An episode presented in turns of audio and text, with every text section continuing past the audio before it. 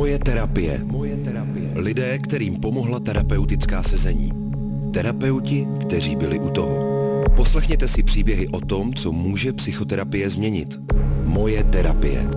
Podcastová série Rádia Wave.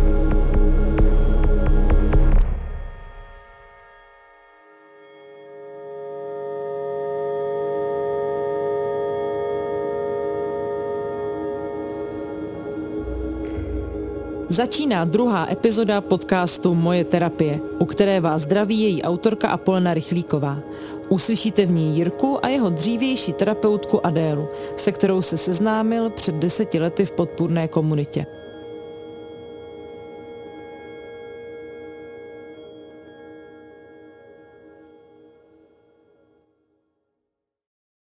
Moje témata jsou vlastně asi pořád stejný. To bylo jak v první, tak v druhé komunitě. Mít se rád, Jo. To vlastně z jedné jako velký téma je moje jako přijímat se takovýho, jaký jsem, jak vypadám. Mm. A taky asi moje týrání, co jsme zažívali jako dřív. To bylo velký téma, že já jsem do, do určité doby jsem si prostě myslel, že všechno to, co jsem zažíval já doma, je to normální já jsem vlastně v komunitě slyšel, že to normální není, tyhle, že některý lidi nedostanou za život ani facku. To já jsem ji dostal, já nevím, ty, to prostě nebyly ani facky, že to prostě člověk lítal odsaď po baráku, prostě, no, takže já jsem si až tam začal uvědomit, že jaký, to je vlastně dobro, zlo, jo, takový ty váhy, jako, tohle bylo dost důležitý.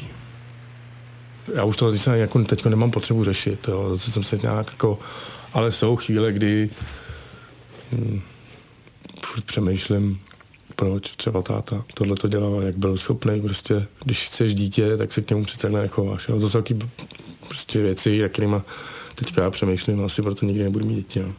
Otec mi vyhodil ve 14 na ulici, že jo? matka víceméně jako měla svoje existenční problémy, sestra už byla pryč a já jsem byl prostě šílenec, já byl mladý, prostě nesmrtelný harant, když to řeknu. No a tak jediný, kdo mě, jako když jsem mohl, tak jsem měl kamarády a ty už prostě ve svém bytě vařili. Jako Bejvávali takový makartový koupelny spojený se záchodem, že jo, v panelákách. Byly to různý šedivý, modrý barvy. My jsme teda měli modrou. No a tam mě kluci postavili jakhle na ten umakát, jsem natáhl ruku, jak mi to jako dali, oni mě aplikovali poprvé. No a od té doby se to rozjelo, no. Ze začátku si člověk moc nepřipouští, že potřebuje nějakou pomoc nebo něco.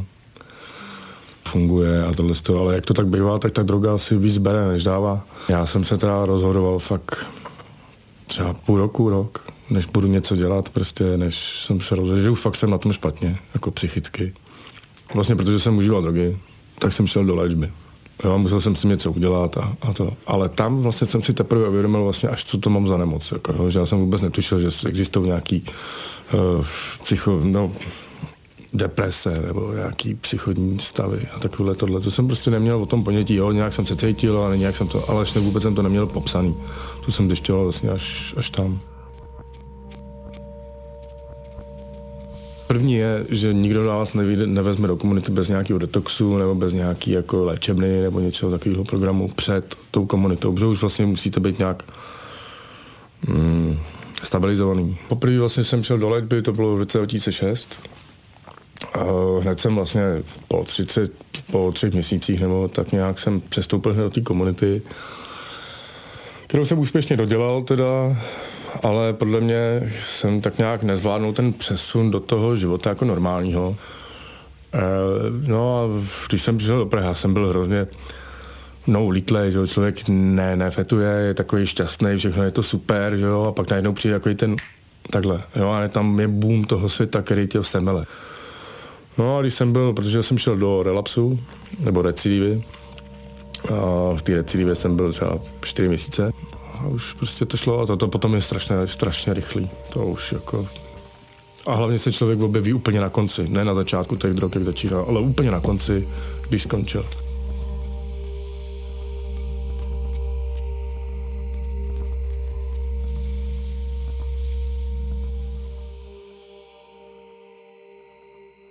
Jirka působil na mě aspoň od začátku jako, jako normální kluk, jako, jako kluk, který má zajímavý smysl pro humor, který do těch věcí jde po hlavě, um, poctivě k tomu přistupuje, byl tak jako otevřený tomu, takže, takže mě přišel jako zajímavý. Jirka, když přišel do komunity, tak uh, oproti jiným třeba lidem, kteří tam přicházejí, mám pocit, že byl v trošku lepším stavu a možná je to i tím, že on tam byl po druhé asi 5-6 let předtím, než nastoupil, tak už tou terapeutickou komunitou jednou prošel. To znamená, že věděl, do čeho jde. On na jednu stranu musel překonat velký stud v tom, že se to nepovedlo, že to nezvládnul, že znova začal brát ale zároveň šel do známého prostředí, což si myslím, že mu třeba ten začátek trochu usnadnilo. Bylo pro něj jednodušší se zžít eh, s pravidly, s prostředím, s tím, jak vlastně skupinová terapie funguje. Jirka v léčbě hodně řešil uh, jednak svoji minulost, uh, drogovou, ale myslím si, že daleko víc řešil vztahy, protože je pro něj nějak jako obtížné ve vztazích být, lidem věřit, eh, možná si taky najít svoje místo v tom vztahu. Eh, nebýt jenom eh, ten, kdo se přidá a žije život toho druhého. A to si myslím, že bylo jako Jirko jedno z velkých témat vlastně, že on se v těch vztazích si hledal lidi, kterým vlastně může pomáhat. A protože mu to dává hodnotu. Takže to bylo jako velké téma a ono se to i objevilo v komunitě. Jirka si byl blízký s jednou klientkou a to se taky hodně řešilo vlastně, že, že to, co se mu objevuje v těch stazích, to se mu objevilo i v té komunitě. Řešili jsme i náš terapeutický vztah, protože to tam Spousta věcí se tam zobrazila. Vlastně z toho jeho života. Zobrazilo se mu tam, jak eh, se třeba někdy jako komplikovaně vztahuje k mámě, tak eh, já si myslím, že v některých věcech se podobně komplikovaně vztahoval ke mně, že tak jako se snažil ten vztah z té, z té terapeutické roviny házet do toho kamarádského, protože je to pro ně jednodušší, protože kdyby ten vztah byl v úzovkách eh, jenom terapeutický nebo v úzovkách jenom jako pseudo, pseudo mateřský, tak může být pro ně velmi ohrožující.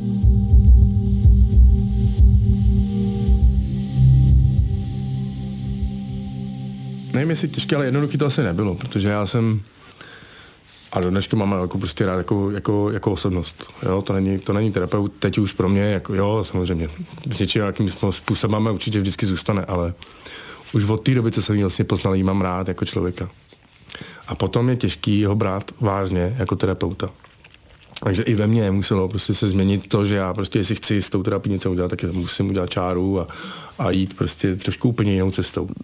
Bylo pro mě určitě těžký ten vztah nějak jako líp ohraničit v tu chvíli, protože jsem věděla, že nemám jenom tu eh, částečnou zodpovědnost toho člena týmu, ale musím hlídat právě i ten terapeutický plán, ten jeho individuální plán, a ta zodpovědnost toho garanta je trošku větší, takže v tu chvíli jo, bylo, bylo to takový jako kostrbatější ten začátek. Já jsem se snažila hodně uh, nějak seznámit s těma hranicemi, které tam jsou, aby pro něj byly srozumitelný, aby to pro něj nebylo, hele, uh, není to o tom, že tě teďka jako odmítám, nebo že teď už nebude prostor bavit se o normálních věcech, ale uh, teď jsem tady o toho, abych tě některé věci jako víc učila. Abych tě učila, že to není tak, že přijdeš jen tak mezi dveře a teď si jen tak jako popovídáme, ale pojď se naučit, že, se musíš, jako, že si musíš ty individuály plánovat. Že tohle už je hmm. nějaká jako naše práce, kterou, kterou musíme udělat a to všechno souvisí podle mě i s tím, s tou, s tou jeho tendencí tlačit to trochu do toho kamarádského vztahu. Já právě, jak jsem říkal, že jsem hodně věcí zlehčoval nebo něco. Tak Adelka prostě říká, ne, dobrý, končíme, prostě musíme řešit tohle. Jo, a podle mě i Adelka ubrala z toho kamarádského vztahu, Jo, a dává mi to jako i najevo. Moje osobní hranice, jako jak já vnímám tu hranici terapeutického vztahu, je, že uh, jednak musí být jako zřejmý, co tam děláme, proč tam děláme. A když to jako uvedu na příkladě, tak rozdíl mezi terapeutickým vztahem a kamarádským vztahem pro mě je ten, že uh, na toho klienta já se neobracím s tím, když je mi ousko. Jo, neměla bych být já ten, kdo zahlcuje ten prostor. Protože já jsem tam od toho, abych eh, provázela toho klienta, abych mu dala ten prostor, abych mu dala tu pozornost. A se mnou se samozřejmě nějaké věci v tu chvíli dějou, ale uh, některé věci třeba můžou být zrcadlení nějakých pocitů. Někdy, se to, někdy je to vhodné to přinést. Když ten klient prostě mm, je pro něj nějak jako těžký se k těm pocitům dostat, tak já můžu nabídnout, hele, teď se se mnou děje tohle, cítím třeba hmm. úzkost, eh, cítím prostě, je mi nějak jako smutnost toho, co řešíme. Já tu emoci můžu nabídnout, ale neměla bych to být já, kdo se tam jako první rozpláče. Už nejedeš v tom vlaku, jak si říkám. Já říkám rád, jako že vlastně vystoupí z toho vlaku a ten vlak jede a ty vidíš všechny ty, všechny ty věci, které se vlastně dějou, dě, děli, dějou a budou dít, nebo budou dít, jako víš, že prostě ta možnost tam je. A když z toho vlaku vy, vy, vystoupíš, tak máš tu možnost za to nahlídnout, ale když v tom vlaku jedeš a nikdo ti to neřekne, tak to vlastně neuvidíš. Tam jde o to, aby ti ten terapeut naved aby ty si si dokázala odpovědět vlastně svojí vlastní odpovědí na to, ne, jako kdo seš ty, jo? jestli jsem dobrý člověk, za prvý, jestli jsem dobrý člověk. Já si osobně teď jako myslím, že já se hlavně furt takový podceňuji, když tak vezmu, jo. protože uh, a potom časem se člověk dozvídá, co pro ty lidi třeba v komunitě znamenal, nebo co znamená pro lidi v životě. Jo. A já si určitý věci prostě nepřipouštím, že pro někoho jsem třeba důležitý a jaké ty prostě, jakože prostě to. No, takže, takže mě nutila zní hrozně. ne, naváděla mě takovým způsobem, abych prostě si přicházel na takový ty primitivní věci. Já jsem si do určitý myslel, že mlátit lidi je normální. Jo? A to jsem se třeba potom musel přeorientovat na to, že mně přišlo normální být lidi jak venku, v hospodě, všude. Jo? A najednou jsem musel udělat rádný řez, nebýt agresivní, komunikovat s lidmi, protože já si pamatuju třeba, že mě 14 lidí ti řekne, a to tady použiju, sej zmrceš, hajzl, nemáme tě rádi. A to ti řekne 14 lidí, tak co to s tebou udělá? Musíš se zapřemýšlet, musíš prostě zapojit něco, co prostě ne to. Takže já jsem po maličkých krůčkách zjišťoval s pomocí Adély, jak se třeba chovat k lidem, jak řešit určitý situace, proč nebýt agresivní. Hmm, to jsou takové jako pro někoho banality, ale pro mě to bylo hrozně důležité. Protože já jsem to nějak neuměl, že mě otec víceméně nic nevysvětlil. Jsem udělal něco špatně, tak jsem dostal přes držku. A tak já jsem třeba věděl, že mám rád muziku, že trošku hraju dobře, asi fotbal nebo něco, tak takovým věcem jsem se chtěl věnovat. Ale to mentální, jako to svoje u, u, um, to své jako ustálení mýho já, to, to trvá podle mě do dneška. Jo, to... Ale já nevím, já jsem... Mám období, kdy jasně, dobrý, mám se rád nebo něco, ale většinou převažuje pořád to, že to tak není. A to je prostě způsobení tím, tou rodinou, že? co ti dá základ, to je prostě rodina. Já si myslím, že na to, aby jsme se měli rádi, eh, musíme dostat nějaký jako eh, takovou jako ochutnávku té lásky od rodičů. A já si myslím, že eh, Jirka si z rodiny no, má zase jako velmi smutný příběh a myslím si, že si přinesla jako velkou hromadu různých jako bolestí, křivt, ublížení. Já jsem právě musel třeba pracovat nad tím, že chodím k zrcadlu povědně každé ráno a říkám si jedno dobré slovo sám sobě. Můžu se něco pochválit jsi debil. nevím, nevím, ne, já, jako, mě to hroz, šlo hrozně špatně. Jo, že já se pochválím, no mají teď, jo, takže a když se to jakoby učíš a máš si koukat do těch očí. A je vlastně ten potom je plán, je jenom o tobě. To už je jedno, jestli ty lžeš té terapeutce nebo sobě, jestli ho plníš ten plán nebo ne. To už je o tom právě, jestli jsi upřímný sám k sobě v té léčbě, v té komunitě a každý ten plán, když to ještě jako vezmu, každý ten plán je pověšený na chodbě. Každý z těch klientů ví nebo vidí, co ty máš plnit. Hlavně v té komunitě to je hrozně vidět. Tam, když je prostě blbě, tak to každý vidí. A tam, tam to nejde schovávat. Tam nemůžeš hrát faleš, to prostě nejde. Jo, takže potom ty se cítíš blbě a přijdeš na ten individuál a tam se tváří jako všechno happy. No tak ono tak happy není, že jo, prostě. Takže jako a ten terapeut ti řekne, no, na co si tady hraješ, prosím tě. Řekni mi, co se děje. Jo, a ty prostě, i když se ti nechce, tak jako je důležitý s tím člověkem jako mluvit a podle mě Adelka umí ze mě vytáhnout, nebo podle mě si jako z více lidí vytáhnout fakt i to, jako to nitěný, ošklivý, černý, mm-hmm. podstatný.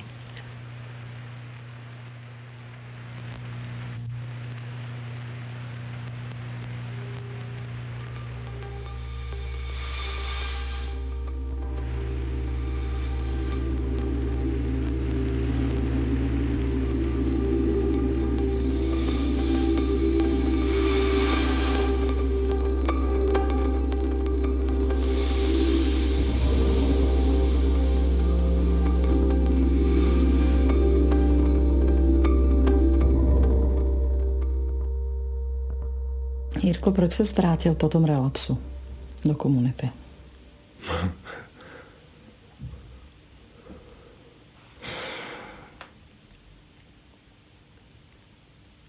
Ty to víš? Mě to zajímá. Já nevím, jestli to vím. Já nevím, jestli, jestli na to dokážu nějak vlastně odpovědět. Já padla úplně byl, jako taková hned, co mě tam skočilo, jsem neměl kam jít. Ale přitom mě chyběl měsíc do konce, všechno jsem měl připravený. Nevím, proč jsem se vrátil. Možná jsem si chtěl zase opět nechat naložit. Celou dobu jsme se Jirku snažili uh, vést k tomu, aby otevřel ty svoje třinácté komnaty. Jedna z těch třináctých komnat uh, souvisela uh, s napadením jeho táty, uh, kde se jako porvali a jemu se skutečně to téma povedlo otevřít až tak, že si uvědomil věc, kterou do té doby vlastně vůbec nevěděl. Uvědomil si, že toho tátu přestal mlátit ve chvíli, kdy si myslel, že je mrtvej.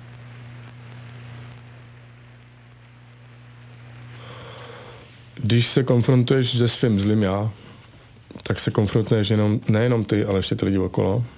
Takže vlastně to na tebe víc dopadá a že vlastně si nese to stigma toho, že, že je vlastně vrah, i když to tak nakonec jako nedopadlo. A s tímhletím uh, vlastně odjel na ten výjezd. Uh, z komunity se jezdí třeba na víkendové výjezdy, jo, víkendové jaký povolenky domů, nebo tak a já tím, že možná to mamka nebude slyšet ráda, ale tím rodi, takovou rodinu, jakou mám, tak jsem si prostě nemohl dovolit jezdit domů a mám jednoho kamaráda, z Adelkova taky zná třeba, a měl jsem dovolený k němu jezdit na výjezdy. Vždycky jednou třeba za měsíc jsem jel na, na pátek, sobota, neděle. Je to je to hrozně jako dvousečný v tom smyslu, ve chvíli, kdy ho nepustíš, tak uh, je tam riziko, že ti půjde do odporu, že řekne sakra, já tady dělám, co chcete, já otvírám ty témata, dělám, co prostě se po mně chce a vy mě nenecháte prostě si ani chvíli odpočinout. A když ho pustíš, tak eh, je tam to riziko, že k tomu relapsu může dojít. Na druhou stranu, ale v mých očích to přineslo vlastně jako spoustu dalších možných zkušeností pro něj. Ne, tak já jsem prostě vyjel už a asi jsem měl, já když nad tím tak přemýšlím teďko fakt zpětně, tak já už jsem možná neměl ani jezdit na ten výjezd. Protože já vím, že asi něco proběhlo. Že jsem úplně jistý, ale myslím, že už jsem vyjížděl fakt špatný jako na ten, na ten výjezd, psychicky. Jako něco mě asi rozložilo.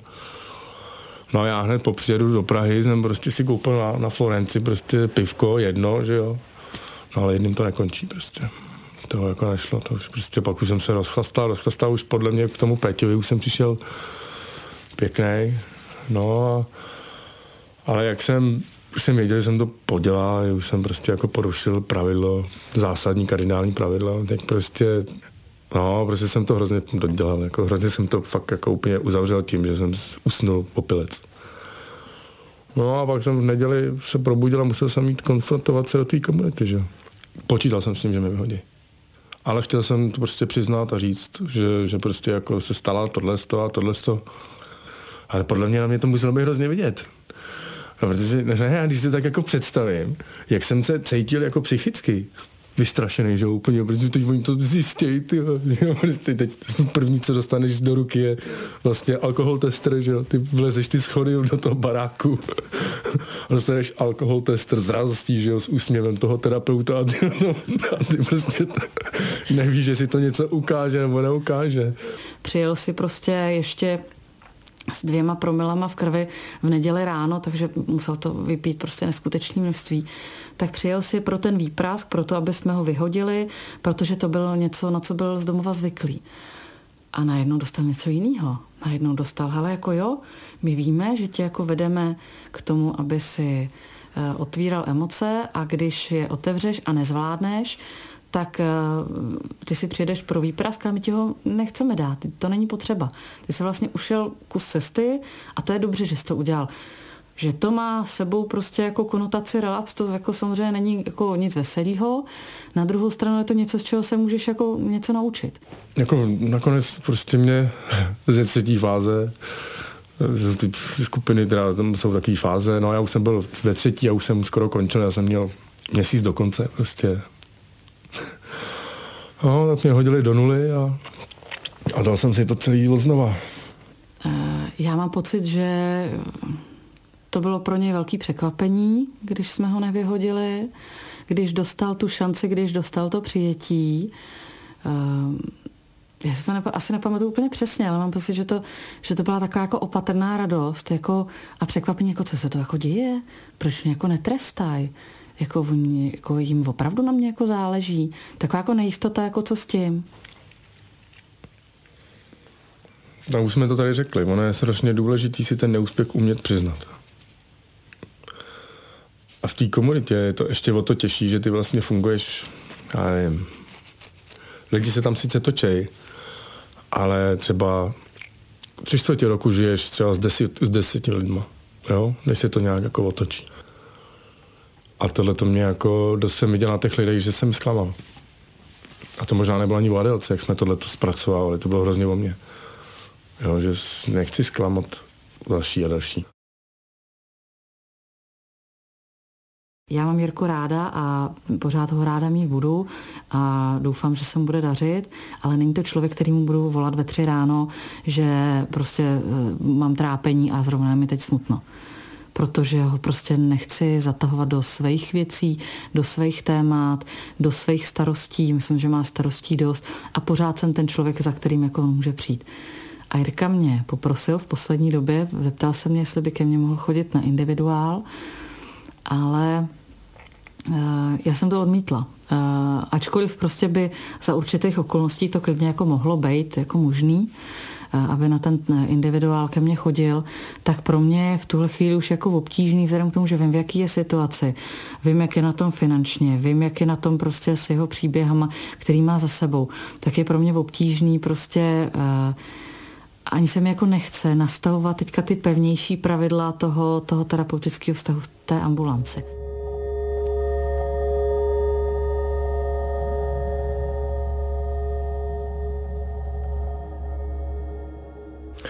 Ale to, to, že jsem ti zavolal, když jsem si vlastně se stalo, co se stalo, tak to bylo o tom, že já jsem se nějakou dobu snažil ten, eh, ten problém řešit že normálně.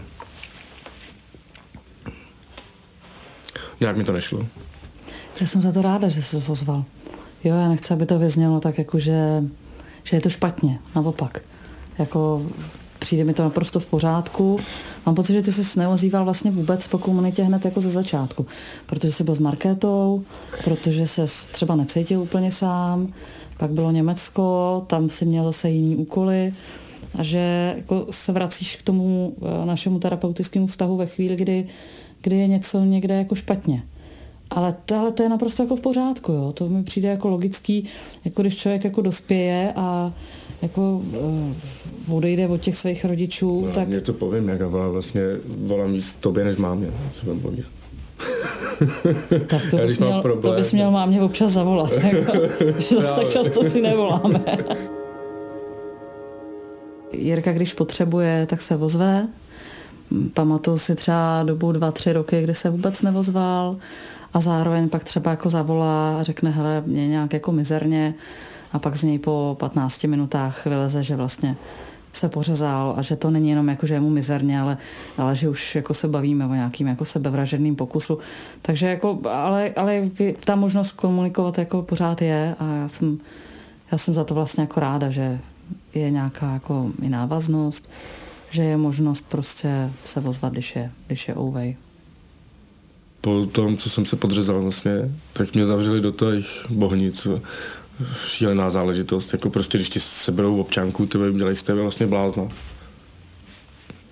Já si tak jako nepřipadám. Jo, to, že mám nějaký psychický problém, mám nějaký blbosti, přece nejsem na to, aby mě se byli občanku. Jo, a oni se tak s tebou, oni tak s tebou jednají. To je prostě, tam to je bylo šílený. A myslím si, že od té doby jsem si nic moc nevyřešil. Jasně, no. Zpátky všechno, co jsem měl. Což ale není málo. No, mě jde, mě jde o mě, já nejsem spokojený. Tomu rozumím, ale prostě i v tom všem jsi schopný chodit do práce, mluvíš o tom, že tě ta práce poměrně baví nebo i naplňuje. Proběhla tam dokonce nějaká přítelkyně. Záchranářská, tam nezapomeň připomenout. Jo, jako mluvíš, mluvíš jako o, o bydlení. Myslím si, že uh, si to jako hodně schazuješ. Chápu, že nejsi spokojený. Otázka je si, jako co bys potřeboval, abys spokojený byl. Já mám pocit, že jsi jako udělal dost práce. A že to nevidíš. No, to je taky věc. Že to jako není dost pro tebe. Není, no. Já to nevidím. Já si to nekážu přiznat, jako, že to je tak nějaký něco. Tak to, teď každý bydlí. Každý chodí do práce. Každý ne. Prostě jako, jako každý není schopný o těch věcech mluvit takhle otevřeně. Jsem schopný fungovat, všechno dobrý, ale mě krešne hlava, tak se zavřu doma. I kdybych si měl koupit flašku domů, tak ji vyleju prostě na během hodiny do sebe a zabiju se. Jo? A tímhle to prostě ukončím. Protože nemůžu mezi lidi a to není právě proto, že bych nějak... A je to o tom, že si nevěřím. Někdy se stanou situace, kdy prostě jedna, dva, tři během dne a najednou mi to semele, aniž bych si uvědomoval tu první a druhou, že mi vadila nebo tohle to. Jo, nechám to k sobě dojít, nechám to prostě se sebou, se sebou cloumat a, a ty nervy a tohle. No a pak mě to semele. A, a mám třeba takhle potom další tři, čtyři dny, než se z toho palicí dostanu prostě. Mm-hmm. Sám, že jo, samozřejmě. Protože říct si o pomoc je, je hrozně těžký. Hmm, a daleko. Taky. Někdy to není těžký, ale je to hrozně náročný. Přece nemůžu otravovat svoje přátelé o tom, že mám palici v psychu. Jde o to, že když potřebuji nějak pomoct, tak bych potřeboval nějakého doktora. Ale sežen doktora, který si neřekne o dva litry na hodinu a bude normální. Nebude mít spát jako prostě hned léky a bude si třeba chtít povídat. Jo, a udělej to hned, což nejde, protože ty vlastně nemáš šanci se dostat někam akutně. Jako, jo, jasně, prosím, bohnice, dobrý den, tak vás tady vítáme. No ale a, ty, a ty, víš co, a teď ti, ti jako se zeptám já, ty mě bereš jako úspěšného klienta, přestože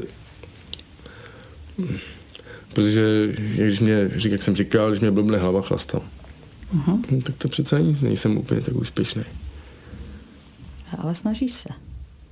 A nepřestáváš se snažit. A to mně přijde důležitý. Hmm. Jako pro mě uh, není cílem, aby nebo já nemám tu ambici, aby ty si žil do konce života bez drog, běhal po louce a lovil motýly. Jako, mně stačí, když budeš dělat práci, která tě baví, budeš mít kolem sebe lidi, se kterými si můžeš promluvit, budeš mít střechu nad hlavou a občas ti něco udělá radost. A když budeš mít do toho ještě třeba nějaký partnerský vztah, ve kterým si budete rovni a nebudeš e, tam v roli spasitele, no tak to už je úplně nejvíc. Jako. Myslím si, že e, ne i přesto, ale právě proto, že se snažíš, i když piješ, tak jsi úspěšný klient.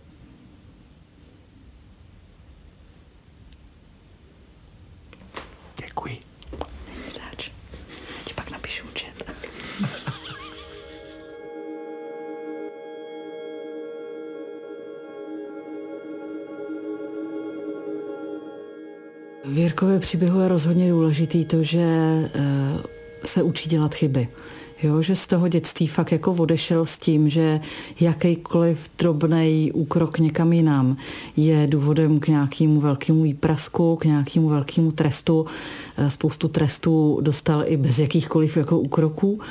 Jo, takže a myslím si, že je průšvih současné společnosti, že jako se snaží vyzdvihovat jenom to dobrý, ale že jako učme se žít s těma našima chybama. Já si myslím, že Jirka to vlastně docela dobře umí. Jo, že pokud, to je jako zpátky vlastně k tomu, kdybychom se na ten jeho příběh dívali těma adiktologickýma očima a mohli bychom se jako očima třeba i jako člověka, který tomu třeba moc nerozumí, říct jako fuj, on už byl tolikrát na léčbě a furt jako neabstinuje, ale on udělal hromadu práce a, a žije ten svůj život vlastně nejlíp, jak umí. Tak to mě jako hrozně učí jako v obrovský pokoře k tomu, abych, aby jsme jako nebyli v té komunitě ti, kteří jako šlapou potom jako a nesmíte brát ty drogy a nesmíte pít ten alkohol. Jako, samozřejmě jako je, to, je to lepší, jako když to neberou a nepijou ale zároveň prostě my nejsme ti, kdo jako rozhoduje, jako jak oni mají žít ten šťastný život, nebo je, jak, jaký je ten recept jako na štěstí. Jo. Takže jako Jirka mi spoustu věcí naučil.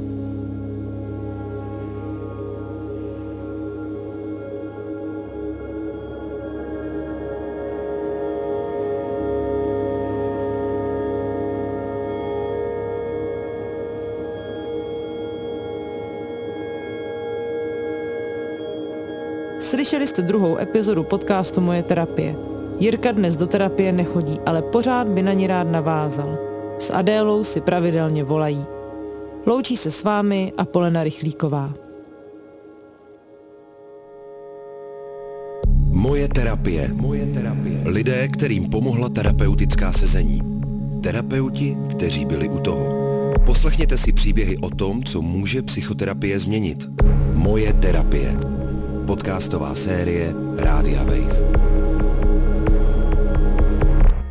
Poslouchejte na webu wave.cz lomeno moje terapie nebo odebírejte jako podcast.